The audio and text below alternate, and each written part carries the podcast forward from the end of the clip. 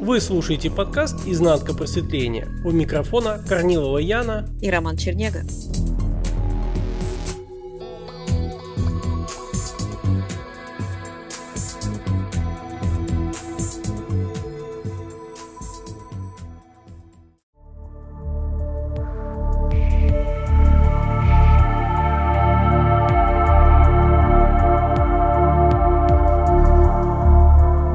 Яна, в детстве я очень любил передачу «В гостях у сказки». Когда я был маленький, знаешь, там мама из форчики кричит «Рома, началось угу. в гостях у сказки». Рома, конечно, кидает все, угу. стремится туда, потому что как тетя Валя там и, в общем, она сказку целую будет. Ну, то есть она вначале что-то выступала и говорила. И это, знаешь, у меня протянулось вот через всю жизнь прям вот это вот в гостях у сказки. Также я просветление искал, пока тебя не встретил. Тоже это как бы такое детское продолжение какой-то сказки. То есть от реальной uh-huh. жизни уйти. И ментал, он приободряет. Он постоянно создает там мальчика с пальчика, мужчину утюга, Олли uh-huh. Лукое, чудо-печку, что угодно. Но uh-huh. только бы не жить реальной жизнью. Только вот в сказку бы. И все пытаются уйти в просветление, как в какую-то сказку. А текущая жизнь это вот совершенно не сказочно. Это что-то убого, обыденно, как шахтер. Вот так как-то. Ты знаешь, тут на самом деле все очень хорошо продумано и выстроено. И я бы сказала таким образом, что человек на самом деле сначала удаляется от сути себя, то есть от себя настоящего. И удаляется он, естественно, путем заигрывания, путем погружения и обуславливания какой-либо идеи или концепции. То есть человек должен набрать критическую отметку вот этого удаления от дома себя, да, от себя сущностного.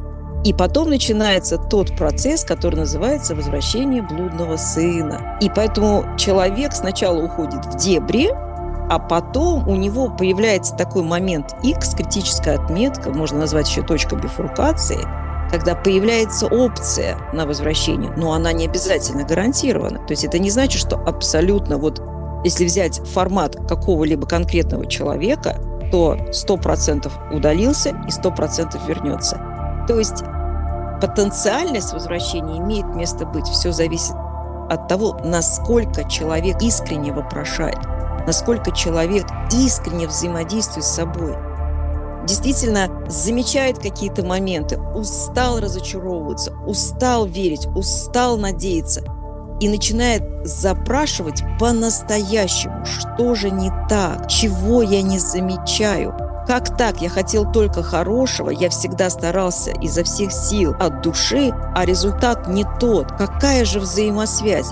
Естественно, ментал будет подкидывать. Это плохая карма, да, это не, не та реинкарнация, это магнитные бури, это ретроградный Меркурий, это все, что хочешь. Это нарциссы, а, партнеры, будет твердить психология. То есть всячески держать человека в неведении, что за все ответственен он сам. Это очень тяжело. Для этого нужно мужество осознать, что это все зависит только от самого себя. И пока человек не нахлебался, он не в состоянии подойти и воспринять это прозрение собой. Ты знаешь, у меня вот есть знакомый, вызывающий пытается на спор втянуть слушает подкасты он, но так или иначе все равно ему где-то резонирует, но пойти туда у него есть страх. Угу. И когда я ему говорю, слушай, ну подожди, а, а кто индусов-то наказал? Ну вот у них куча болезней там или вообще, он не говорит, это промысел Божий. Это вот так вот, да. Бог как будто, знаешь, отдыхал на ком-то. И все, я понимаю, что там стена, что есть люди, которые не хотят никуда идти. Им, им бы поспать, посопеть там и вообще и там нафиг не сдалось все. Смотри, естественно, в данной реальности, вот в этой ментальной реальности, вариации сна, которым спит человек, то есть который человек проживает с собой, вот этих вариаций, их бесчисленное количество, они на любой вкус. Здесь не будет такого, что кто-то будет будить изнутри человека и говорить, подожди, подожди, осмотрись, ты же спишь, здесь что-то не так. То есть человек методом, как говорится, тыка должен набрать критическую отметку вот этого удаления от себя, заметить, что что-то не то происходит, что страдания увеличиваются, что чем больше он хочет хорошего, получается все наоборот. Или, как еще принято говорить, получается как всегда. И вот когда ему надоест вот это как всегда, начнет возникать вот этот такой зов, вопрошание изнутри. Почему это так? А как это работает? Если человек к этому не подошел, он будет продолжать катиться в поезде под названием «Жертва». Или «Желтая стрела». Да. И там очень верно было сказано, что люди могли бы остановить поезд, то есть человек мог бы остановить поезд, сойти и стать свободным, но он этого не делает, потому что почему? Потому что он не знает, что он в поезде даже едет. Абсолютно верно. Так вот, э, что означает эта метафора «едет в поезде»? Это именно, что человек обусловлен иллюзией, обусловлен менталом, обусловлен собственным мышлением, а хочет обнаружить истину. А истину обнаружить в мышлении нельзя она обнаруживается только путем разотождествления с мышлением и никак иначе. А для этого должно быть тотальное присутствие, тотальная бдительность, тотальное наблюдение за всем происходящим со стороны, тотальное проговаривание правды самому себе и слышание своего голоса. Если всего этого нет, человек придет в неведение, человек придет в потемках, он в абсолютном невежестве, вот в этом состоянии сна и зачастую сна внутри уже существующего сна. Я помню твой вопрос. А что значит помню? Он всегда звучит тем, кто приходит на индивидуальные практы, просто в практе. Вот вы просветлели. Давайте прямо по минутам. Вот встаете, просыпаетесь, что? Это я к тому, что люди стремятся в эту сказку, под именем просветления, но на самом деле они не понимают и даже не моделируют себе, а что там вообще такое. Даже не представляют себе, что там такое. Чего у них должно исчезнуть, чего появиться. Жизнь чем должна отличаться? Что-то засверкает, в дверь постучится радужный единорог, что произойдет-то должно вообще? Смотри, здесь скрывается очень важный алгоритм. Вот этот алгоритм иллюзий и ментального гипноза, который держит человека в позиции жертвы. Здесь ведь важно не достижение цели, а важно хотеть ее достичь. То есть все время оставаться в ожидании, в предвкушении, воодушевлении. И человек фактически, он даже боится свершения какой-либо цели, потому что тогда наступает дикая апатия, депрессия, да, разочарование, бессмысленность, а это ад адский. И человек, поэтому ему нравится играть вот в это предположение, предполагание, воображение – то есть человек все время как бы на перроне, он даже в поезд еще ли не сел. То есть ему все время хочется куда-то поехать, эх, рискнуть, давай, почему бы и нет. Но это только в мыслях. Вот это если знаешь... реально посмотреть, то да, человек никогда никуда еще и не трогался. Я вспомнил мультик, помнишь, где главный хвост как-то так называется? Угу. Где они бегут к цели какой-то, тут ему рассказывают, там столько вкусного, столько нет, вот столько. Ноги, ноги, главное, хвост, там, когда один выдохся. Сколько я этот мультик смотрел в детстве, я все ждал. А когда они прибегут так к этому вкусному, а мультик так и заканчивается на том, что они никуда не прибежали.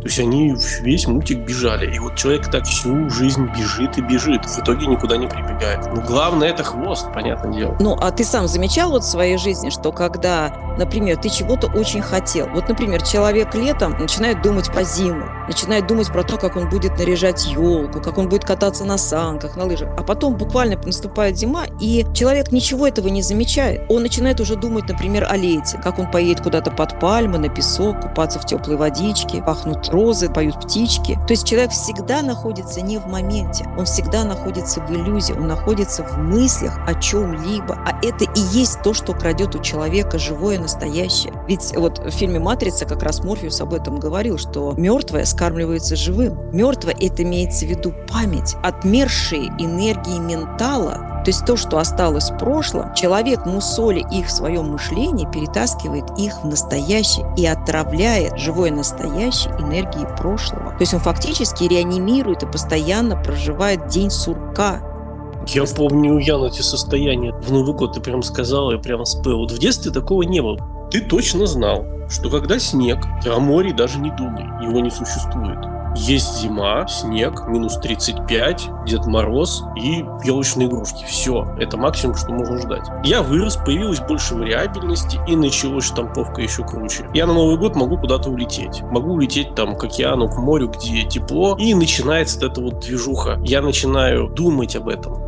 То есть думать, накручивать, ага, выбирать, чем полечу, угу. как буду жить, что будет происходить. И я уже там купаюсь, все, в мечтах я уже там, меня морюшка прямо обнимает своими теплыми. А ты сравни вот это ожидание и предвкушение с самим фактом присутствия, когда ты прилетел. Такая же амплитуда вот этого кайфа. Или кайфовости больше, когда ты ждал, как ты полетишь туда. Да, это ровно как я ждал тетю Валю каждую неделю. Угу. Я был в предвкушении тети Вали и сказку, которую включат потом. А когда сказка начиналось, раз час прошел там, и все, и, как бы, а я как будто в этот момент отсутствую в этой сказке прямо и был. Ну, как вот все, знаешь, ждут вот этого, когда они полетят на какой-нибудь остров или поедут на куда-нибудь ретрит или сатсанг, они все прямо в ожидании вот этого ретрита. А когда они туда приезжают, они проваливаются с головой. Вроде ждали сказки, сказки что-то не случилось. Поехали снова в ожидании сказки. И все по кругу. Смотри, предвкушение – это жесткий ментальный наркотик.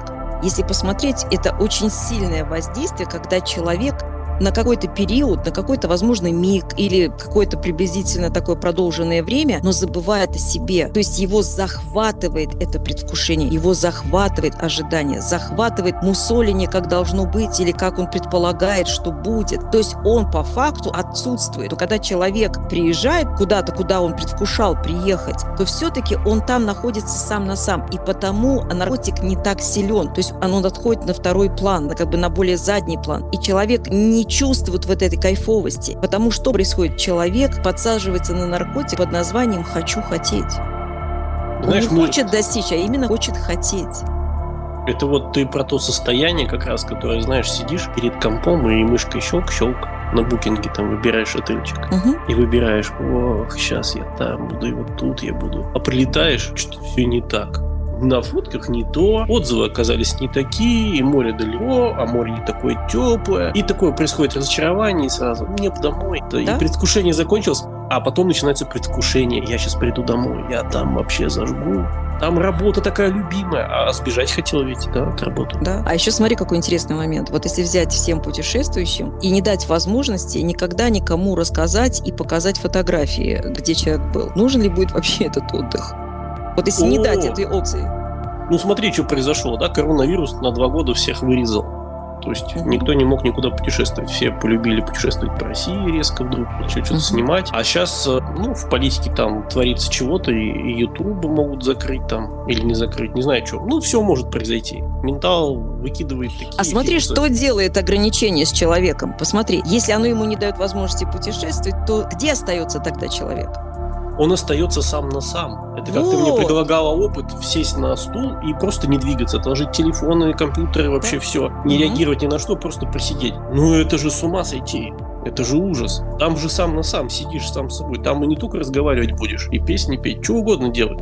На самом деле это состояние очень сакральное. В нем есть ключи. Но если действительно человек осознанно к этому подходит и находится в наблюдении, я не говорю, что человек должен находиться в мышлении и садиться на стул, потому что тогда он просто себя еще больше накрутит, усугубит ситуацию. Есть такие люди, которые умудряются медитировать и надумывать себе такие вещи, что потом начинают просто шарахаться, им каких-то тени перебегают из угла в угол или еще что-то происходит. Здесь именно, что человек должен обнаружить себя сам на сам, по-настоящему. Что если никого нет? Что если некуда сбежать? И вот тут портал дороги к самому себе, к сути себя, к дому себя настоящего, целого, единого и всегда одного.